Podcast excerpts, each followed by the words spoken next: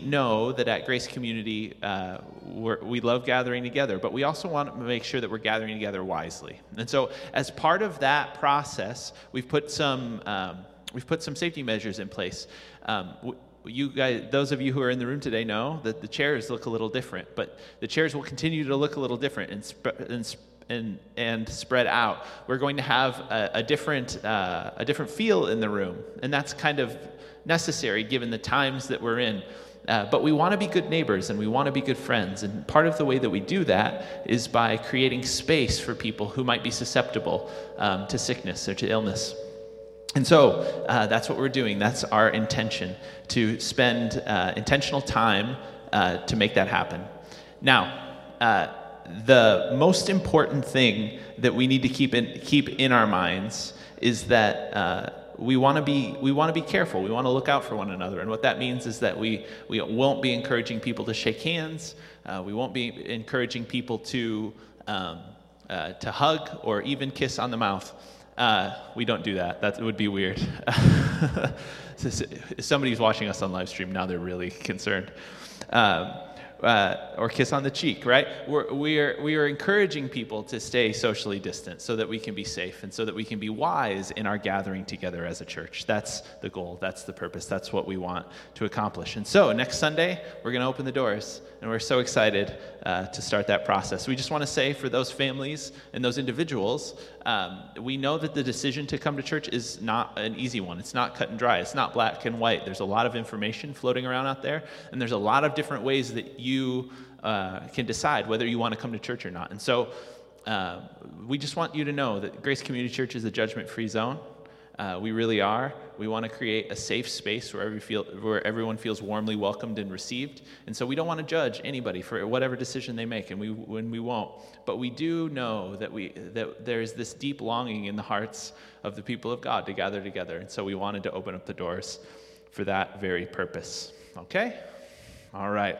So today we are continuing our series on the book of Psalms. And today I want to talk to you on the, on the topic of the Psalms and our imagination. The Psalms and our imagination. Uh, now, when I say the word imagination, the thing that might come to your mind uh, is probably a little kid in their backyard kicking around, right? Pretending to play uh, pirates or whatever it is. Maybe you're thinking of Mr. Rogers in the land of make believe. Or, or maybe if you are grown up in the room and you think of the imagination, you're thinking of like Renaissance fairs where you go and eat turkey legs and pretend to be live in the 1450s. Uh, that's one way of defining this word imagination, but it's not the way we're using it today. Uh, it's not, when I say the word imagination today, I don't mean pretending, right, in your mind. But, but when I say imagination, what I mean is slightly different than what we commonly think. By imagination this morning, I mean something like our deepest heart's desire. Does that make sense? Something like our deepest heart's desire. Our imagination is kind of like this emotional place that we have that is comprised of our innermost longings and our deepest wishes. The great church father, uh, Augustine, called it our loves what we love. And maybe that is a better way of putting it. But the word imagination uh, has with it, I like that word because it has with it this sense that within each of us is this swirling uh, kind of cauldron of thoughts, emotions, desires, feelings, needs. And sometimes those inner desires, those things that we want, those things that we love, are in conflict, aren't they? They pull us in different directions, actually. There is this push and pull within each of our hearts, right? And I think we all know what that is. Sometimes we do stuff that we wish we hadn't done, right? Isn't that strange? You can do something and then you go, my goodness, I wish I hadn't done that. Sometimes we choose not to do something that we really want to do, right? Why is that? Why is there that push and pull in our hearts? Sometimes we start to do something that we know we should do, but then we stop halfway through, right? Other times, we pretend that we don't want to do something when deep down inside of us, we really want to do that thing, right? This is the way the Apostle Paul puts that in Romans 7, beginning in verse 15. He says it this way I do not understand what I do. For what I want to do, I do not do, but what I hate, I do. And if I do what I do not want to do, I agree that the law is good. As it is, it is no longer I myself who do it, but it is sin living in me. For I know that good itself does not dwell in me, that is, in my sinful nature. For I have the desire to do what is good, but I cannot carry it out. For I do not do the good I want to do, but the evil I do not want to do, this I keep on doing that sums it up, right? That's about the way how we feel inside from time to time. And the question I have is, is what is going on here, right? What, what is going on in this passage when Paul is saying, I do and I don't want to do, and I'm confused and I'm, I'm pulled in all of these different directions? Why does it feel like sometimes there's a war inside of us? Why, why do we feel that way? Why does it so often feel like there is this disagreement within me between what I know I should do and what I want to do? I want, uh, I want to use a little example uh, to help us understand this this morning. Uh, have any of you ever watched a really good television show? Or I'm sorry, not television show. You've all watched a good TV show. Have any of you ever watched a really good commercial? Right? Raise your You can raise your hand if you've watched a good commercial. Maybe that commercial was for dish soap or body wash or candy or some other thing, right? And and the, the thing that's being advertised really doesn't matter. But, but the reason the commercial is powerful and possibly even makes you want to go out and buy that thing is not because they gave you a set of facts about that product, is it? They didn't say, this dish soap really cleans your dishes well, you should buy it. And then you went, hmm, I think I'm going to go buy it. That's not the way the advertising works, isn't it? It's because they, they told you a story, right? And that story tugged on your imagination or on, on your emotions, on your heart, and made you want, it made you desire actually the thing that they were selling, right? This is how commercials work. Actually, modern marketing is better at this than almost any other uh, uh avenue in life you know when they tell you when they when we watch commercials like that the people who create that commercial they want actually want to bypass our thinking minds right? They don't want to give you facts. They want to bypass the mind and they want to go straight to the heart or to the imagination don't they? And and they want to do that so that when you see that product on on the television screen about how to get longer fuller eyelashes and, uh, and you see the beautiful lady on TV who has the longer, fuller eyelashes, you want to go buy that product so you can look like her, right? Not me. I don't need eyeliner personally. And this is how commercials work, right? They, they constantly do this. Or you want to buy that special kind of dish soap that is not ordinary dish soap. This dish soap is a miracle for your dishes, right? And it's going to revolutionize your life. And then when someone comes over to your house and they open your cupboard and they see how clean your dishes are, they will go, You have it all together, right? This is, this is what the commercial is attempting to communicate to us. And, uh, and they, in some sense, these, these commercials are meant to drive us to this idea that if, if you pick up their product, your life is going to be better, right? In some way, shape, or form, your life is going to be better. And so I really have just one question for you today. What is forming your imagination? What's forming your imagination? What's forming your desires? What stories are you hearing? What disciplines are you living out that shape not your intellect, not your mind, but your imagination? Those the deep longings, the desires of your heart. And this turns out to be really, really important, actually. Uh, James K.A. Smith is a philosopher, and he wrote a wonderful book called you, uh, called you Are What You Love, and I would encourage it. I'd recommend you to go pick it up if you want to read more about this. But he's fond of saying that in order to follow Jesus, it is not enough that we, can, uh, that, we be, uh, we, that we be convinced intellectually in our minds Rather, he says, we must be captured imaginatively. imaginatively. Jesus' vision for a life lived in the kingdom of God must be something that we not only believe with our minds, it must be something that wells up within us. It must be a deep desire or longing that we experience. You know, uh, and it is the purpose of the scripture specifically and of this walk of the Christian faith to have our imagination or our desires transformed, to love the right things rather than the wrong things. You know, our vision of what is good and right must come in alignment with God's plan and his purpose. This is what it means. I think this is what the Bible talks about when it talks about the renewing of our minds. This is not about, the renewing of our minds is not about knowing facts, right? Uh, it's not about, but rather it is about the transformation of our innermost thoughts, our desires, our imaginations. And the question then becomes how do we do that, right? How do, how do we how do I change the thing inside of me that naturally wants things, right? Because you and I are the same, right? I know all the time I want things I should not want. So, how do I change that part of me? How do I allow God into that crevice of my life to transform not just what I think, but what I actually want, what I love, what I desire? How, do I, how does God come in and transform my imagination? It's an interesting question, right?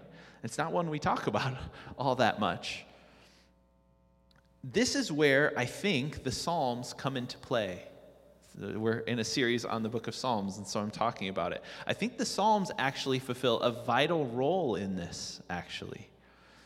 The Psalms are a powerful tool. We said this last week that the Psalms are a powerful tool for our self understanding, right? For us to understand ourselves and so that we can turn uh, the lens of our lives on ourselves so we can see what's happening inside and then we can turn that to prayer and praise towards God, right? This is what we talked about last week a little bit.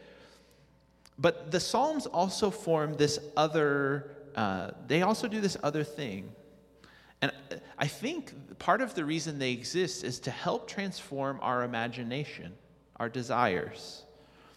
Uh, an example of this can be found in our teaching text for today in Psalm uh, 63.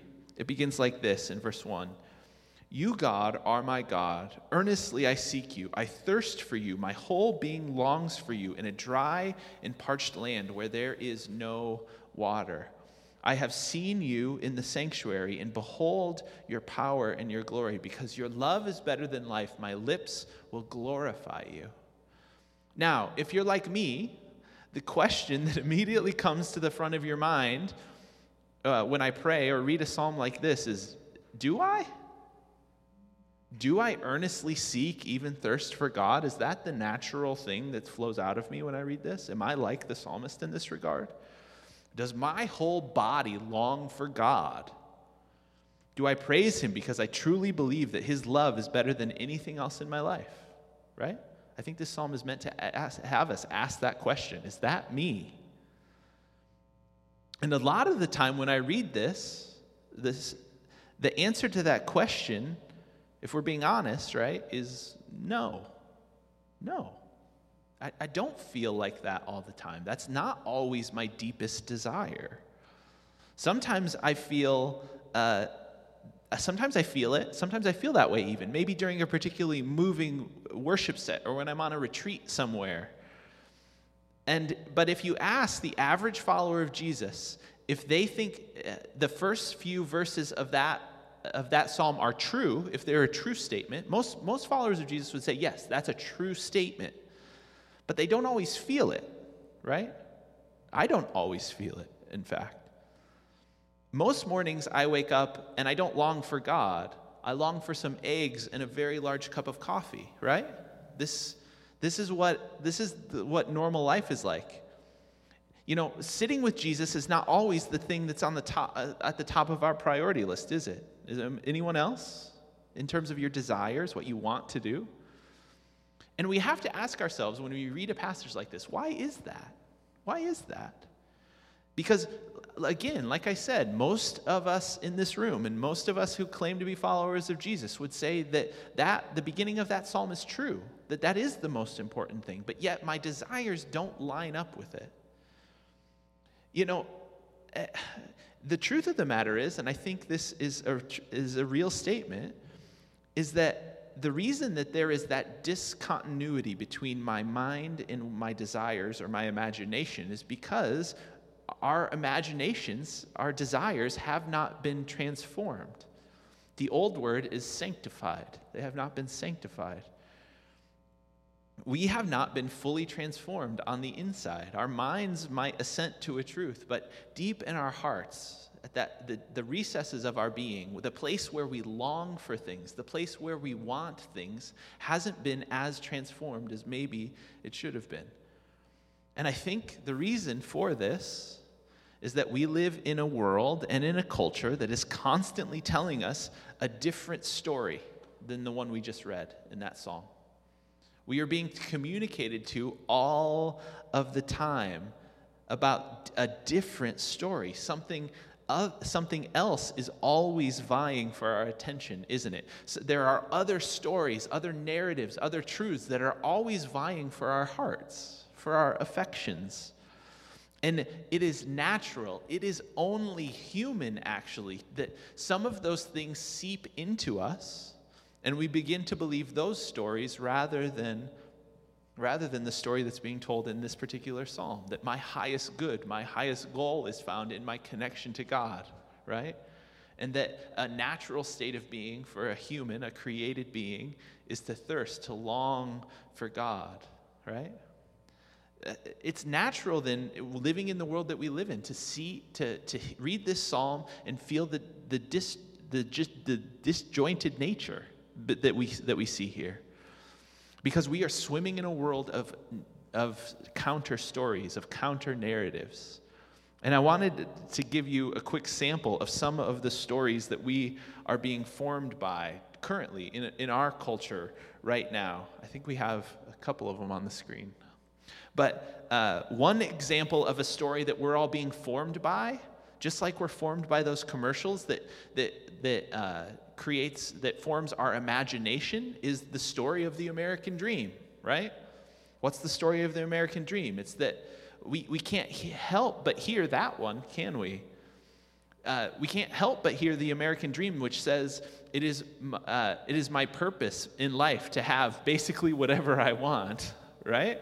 This is the story of the American dream. There, in our culture, there is the story of production that we're all being told constantly. And that story says basically that you are only as, va- as valuable as what you can produce, right? You are only as valuable as how much you could get done in a day, right? You are only as valuable as your, your work has borne fruit. And the fruit that we're talking about is not biblical fruit, but is rather usually dollars, right? There's the story of individualism, and this story is rampant and it's so deep inside of us that most of us don't even realize it. But the story of individualism tells us that, that the most important thing in the world for you and for me is being true to myself, being true to what I think, and that outside constraint should be completely cast off in this endless search for my own individual truth right? This is the story of individualism, and we're swimming in it in our culture. There's the story of consumerism that we're all living, right? You, heard this over the last two months. If you don't go out and buy stuff, everything's going to fall apart, right? It's because we live in the midst of a, of a consumeristic story. Now, I'm not saying a free market economy is bad. I'm just saying there is, there is a narrative out there that wants to reduce your, the entirety of your being to a consumer, right? You are not a consumer, you are a human being. But the story of consumption tells us over and over and over again in all of those commercials we watch that you need to buy stuff in order to be happy, don't they?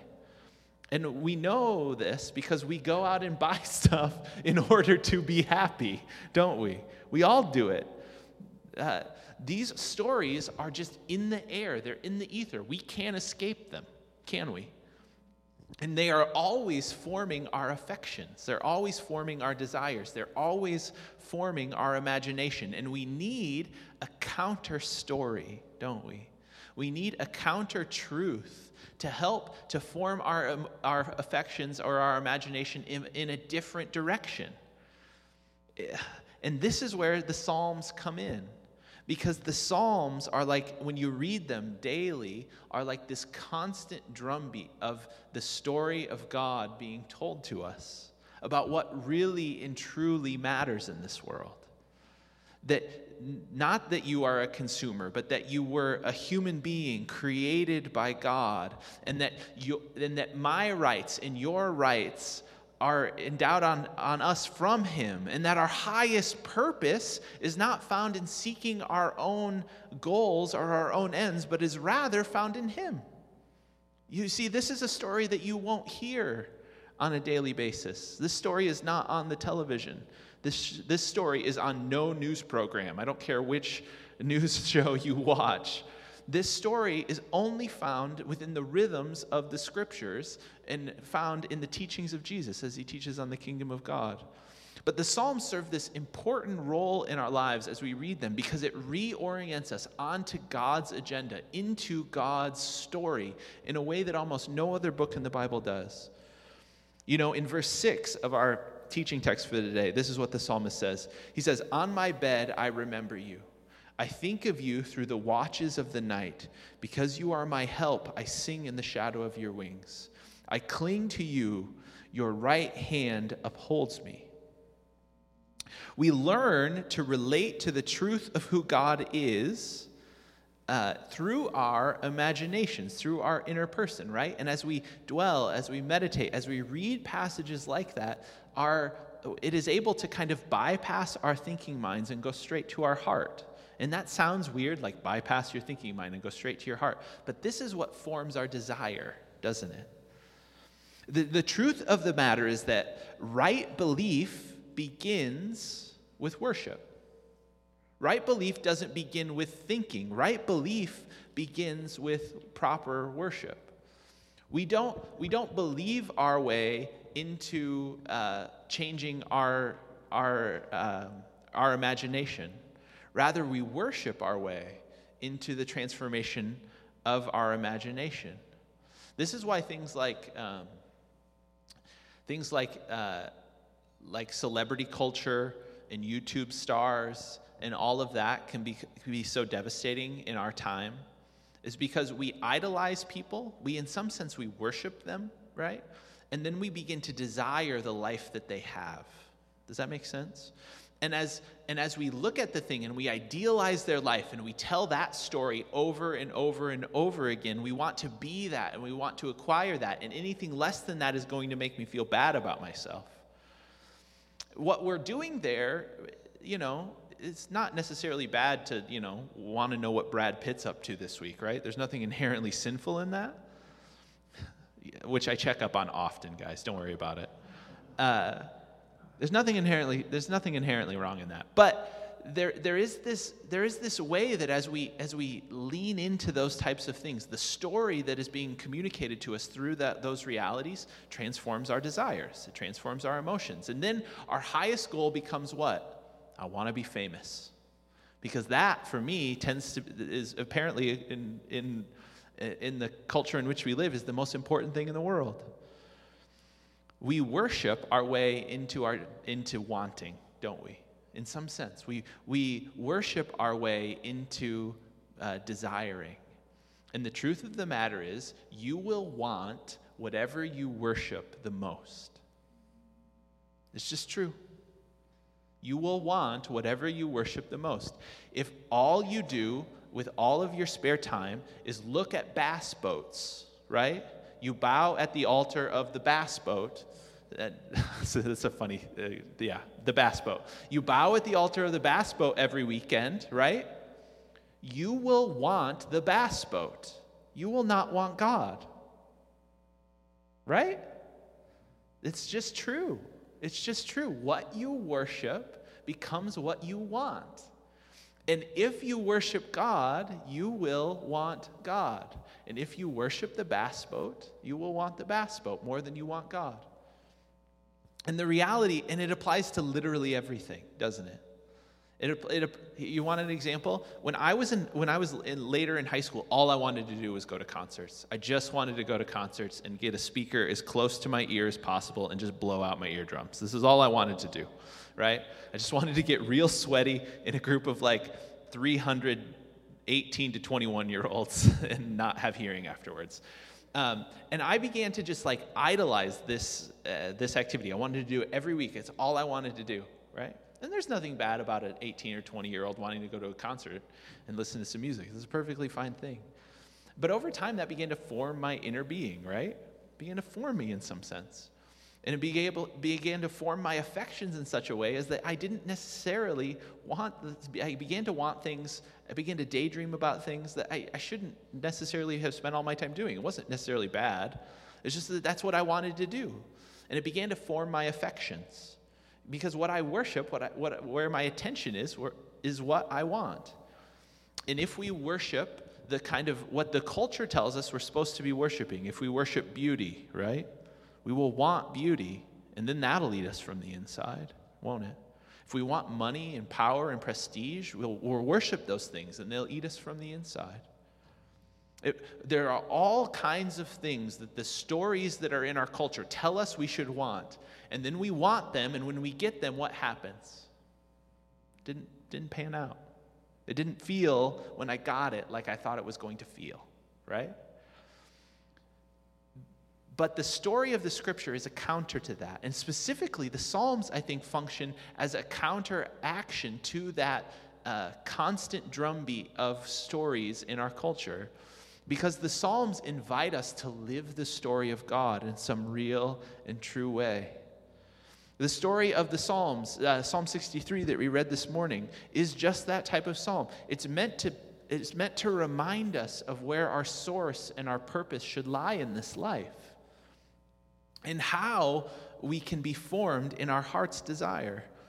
You see, if you worship God through, through the lens of Psalm 63 day in and day out, the first time you do it, you might not want what the psalmist wants in that passage. You might not feel how the psalmist feels, and that's okay. None of us do all the time.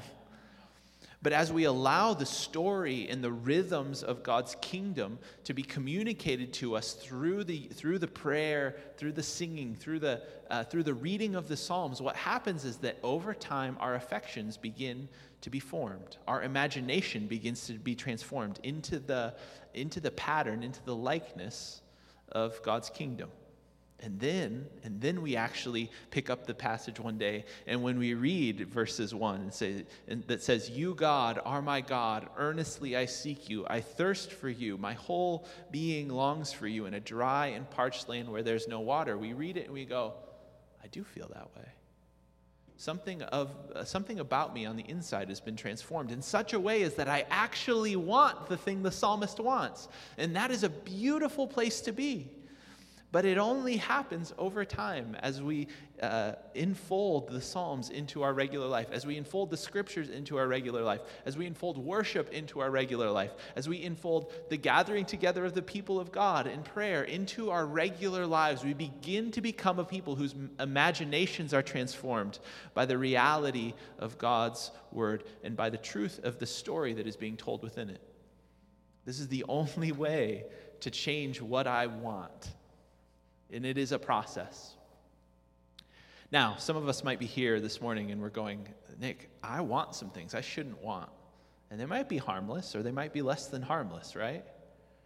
I really want that bass boat. You said bass boat and it sent alarm bells off in my head, right? I, I want to be free of constraints or uh, I want I don't want the life sometimes I don't want the life I'm living. I want a different life. And I want to run away from all of these things that I'm experiencing right now. That's a true thing, and you shouldn't deny the fact that you're feeling that way, that your desires are pointed in that direction. But here's the encouragement today you can change your desires. God longs to transform your imagination.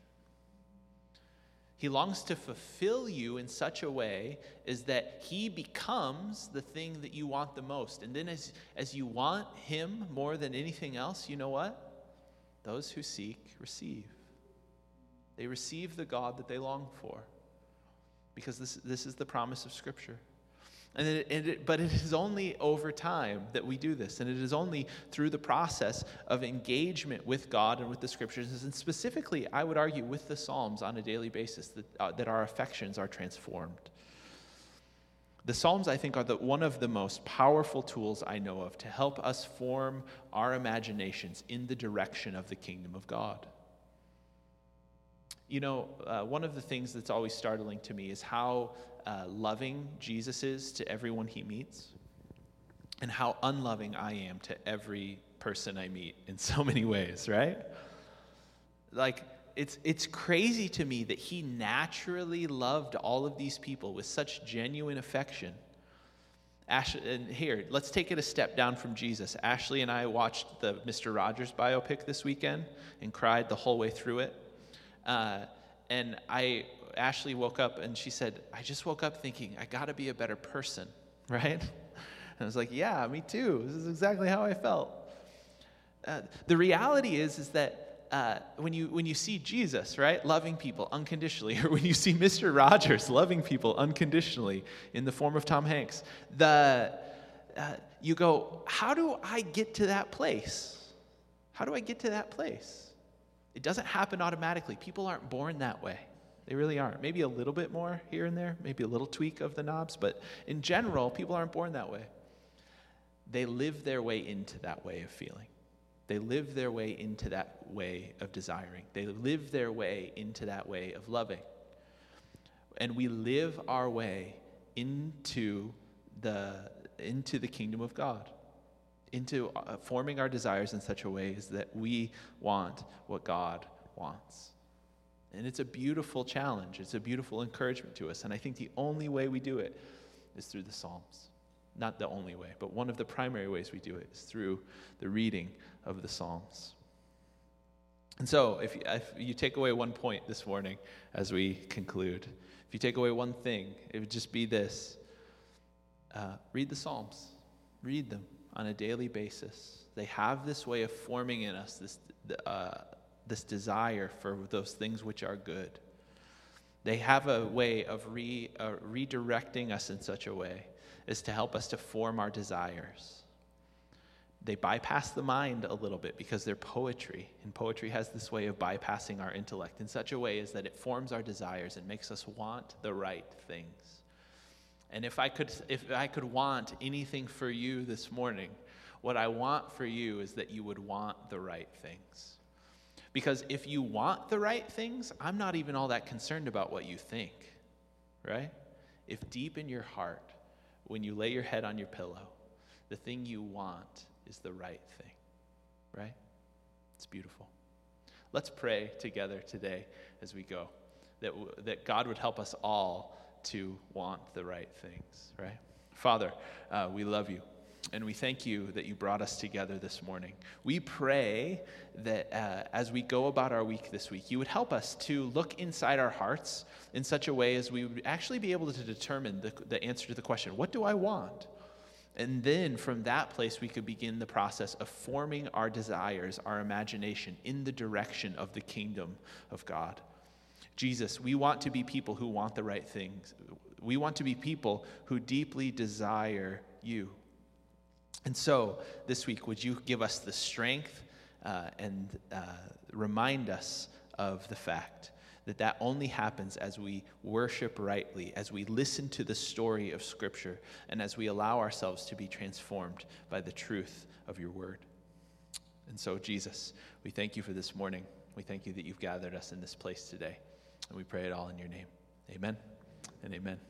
Amen. Thanks, everybody. Go today in the grace and in the peace of our Lord Jesus Christ.